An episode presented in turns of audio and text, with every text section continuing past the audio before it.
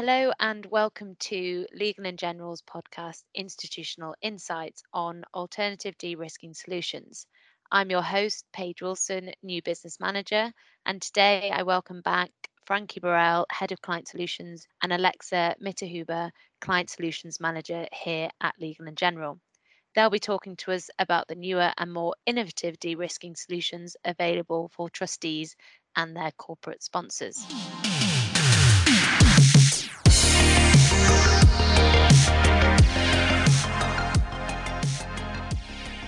Hi, Frankie. Good to have you back, and welcome, Alexa. It's good to have you here with us today. Good to be back, Paige.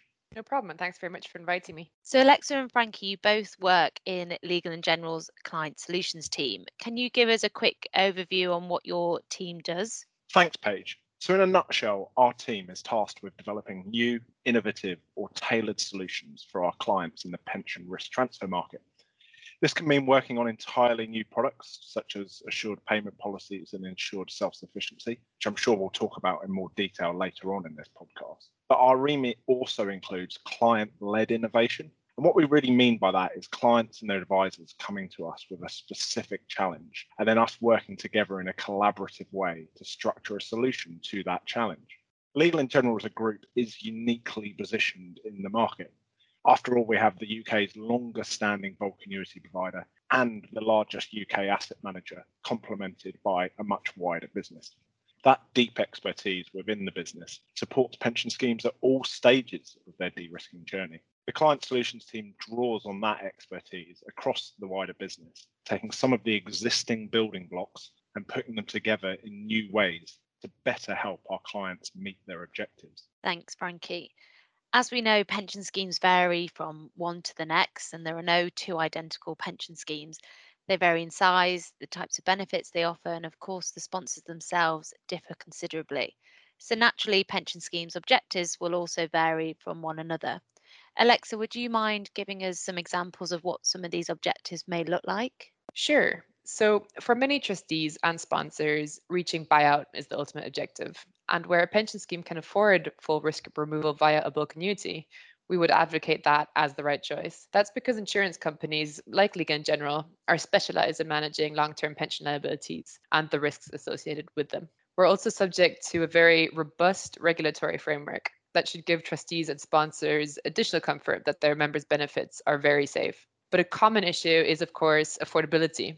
Most trustees that aspire to a full pension buyout aren't yet in a position to afford this. And equally, there's a good number of pension schemes that aren't set on buyout just yet or at all, and instead are interested in tools that deliver a more secure self-sufficiency position. Ultimately, as you say, no two pension schemes are the same, so objectives do vary, and this is true both between schemes and throughout the different stages of a single pension scheme's journey. You mentioned there that one of the main challenges schemes face in the UK is one of affordability. Are there other challenges that can hinder a scheme working towards its end game? So you're quite right. Affordability certainly isn't the only issue facing clients. From a transaction perspective, other examples could include liquid asset holdings, which can complicate matters if they need to be sold down before a transaction can occur. Or a pension scheme might be interested in embedding member option exercises within a pension risk transfer deal. This can mean that immediate de-risking is delivered, but without losing the benefits that those exercises can bring. That's actually an example of something we're actively working on at the moment with a client. Another key concern for many pension schemes is the risk of impending sponsor insolvency. This is a hot topic in our market right now, given the events that have unfolded this year. Beyond that, data quality, accounting requirements, and unyieldly governance structures are all additional items to consider. In all of these situations, we are, of course, keen to work with pension schemes to help support good outcomes for all parties, but especially their members. So what might a solution to some of these challenges look like?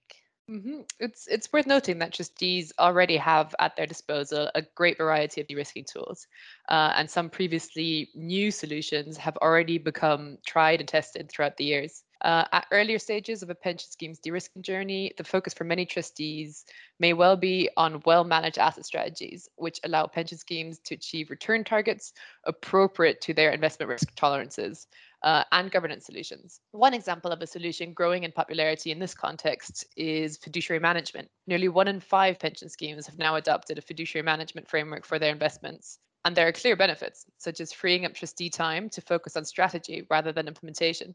Our investment manager LGIM's offering is also closely connected to our insurance business, meaning that trustees are less likely to miss out on short-lived pricing opportunities. In terms of other solutions, as a pension scheme approaches its end game, partial insurance solutions can be helpful stepping stones in allowing trustees to be selective in the choice and timing of the risk they wish to insure. Well-established options include pensioner buy-ins or longevity insurance, for example. Thanks, Alexa. There's certainly an array of options available to schemes at different stages of a pension scheme journey. Frankie, you mentioned earlier that some trustees have concerns around their sponsor's covenant. What could a solution to this challenge look like? Sure. So for pension schemes concerned about sponsor insolvency, a hot topic at the moment is pension scheme consolidation. The theory is that these new entrants to the de-risking space, called commercial consolidators, will put their own money into a pension scheme and take over the responsibility for running that scheme from the trustees and the sponsor.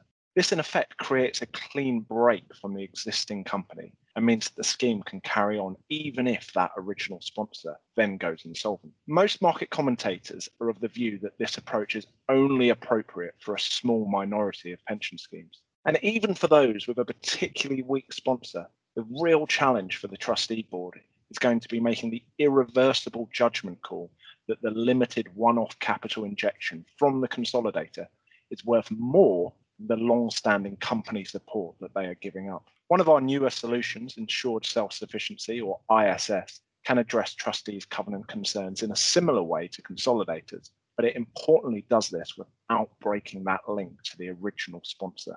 I'm glad you mentioned ISS. As I understand, this is a unique solution that L&G can offer the market due to the expertise and structures within the group. Frankie, would you be able to tell us a bit more about ISS itself and how it differs to a bulk annuity? Yeah, gladly. So ISS brings together the existing toolkit from our investment management business, LGIM, and our insurance business, but repackaged to deliver a different level of risk protection at a more affordable level than offered by bulk annuities. This creates greater de-risking access for more pension schemes, whilst also delivering a more stable and certain path through to a pension scheme's endgame, be that buyout or self-sufficiency. In terms of how it works, unlike a bulk annuity, both the assets and liabilities stay with the pension scheme.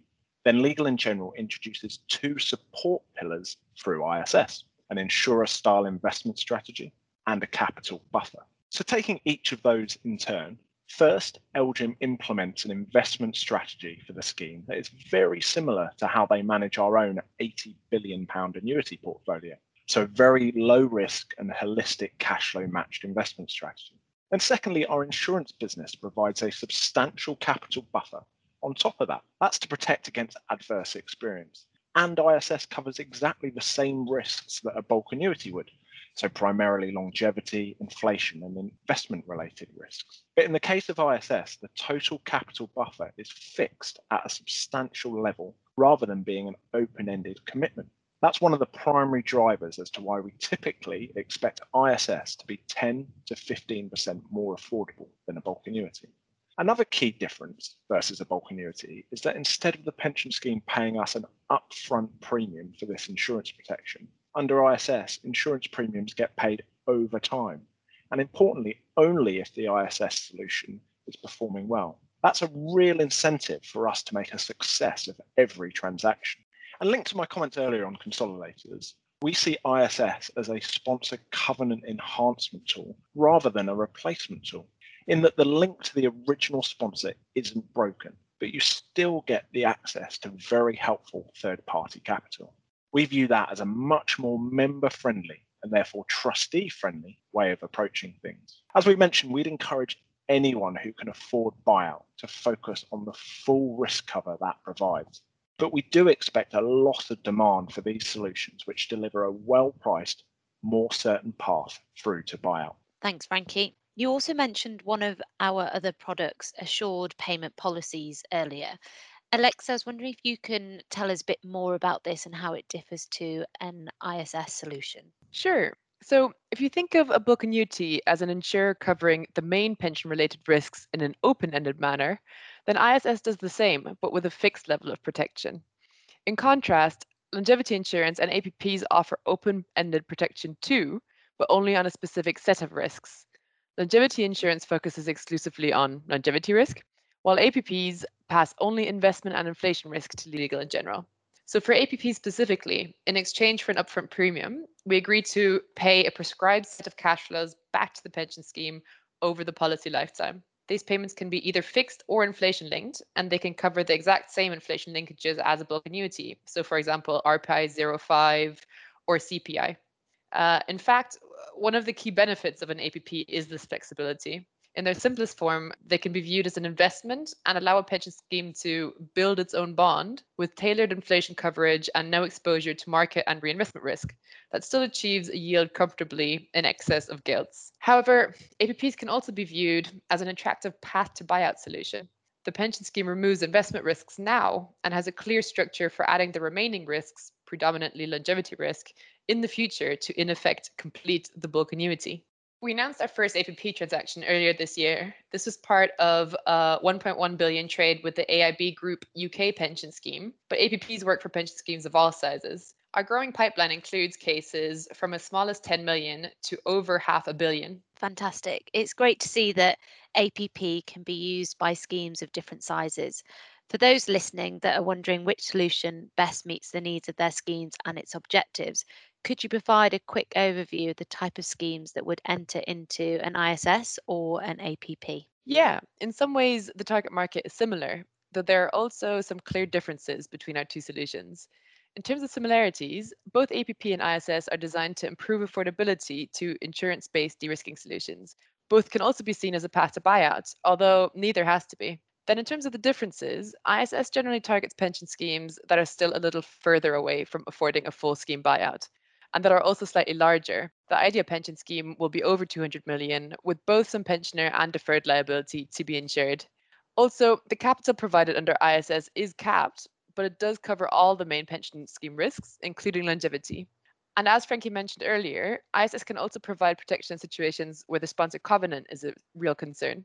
In contrast, APPs are more likely to be used for deferred members to complement an existing or a parallel pensioner buy-in. They then provide a simple structure for adding in the longevity and demographic risk protection when the pension scheme can afford to do so. Thanks, Alexa. Now, before we finish, I know our audience will be eager to hear if you have any plans for developing new solutions. Yeah, absolutely. We're already working on other exciting ideas, but we're also always keen to engage in an initial conversation that could kickstart the development of a new and tailored solution. That's great. Thanks, Frankie. Unfortunately, that's all we have time for today. I want to thank both our guests, Frankie and Alexa, for taking the time to discuss some of the alternative de-risking solutions out there in the market. It's been very interesting indeed, so thank you both again. Our pleasure. No worries. Glad we can help. Don't forget you can subscribe to our podcast, Institutional Insights, via iTunes and Spotify, so you never miss an episode. Thanks again for listening and goodbye.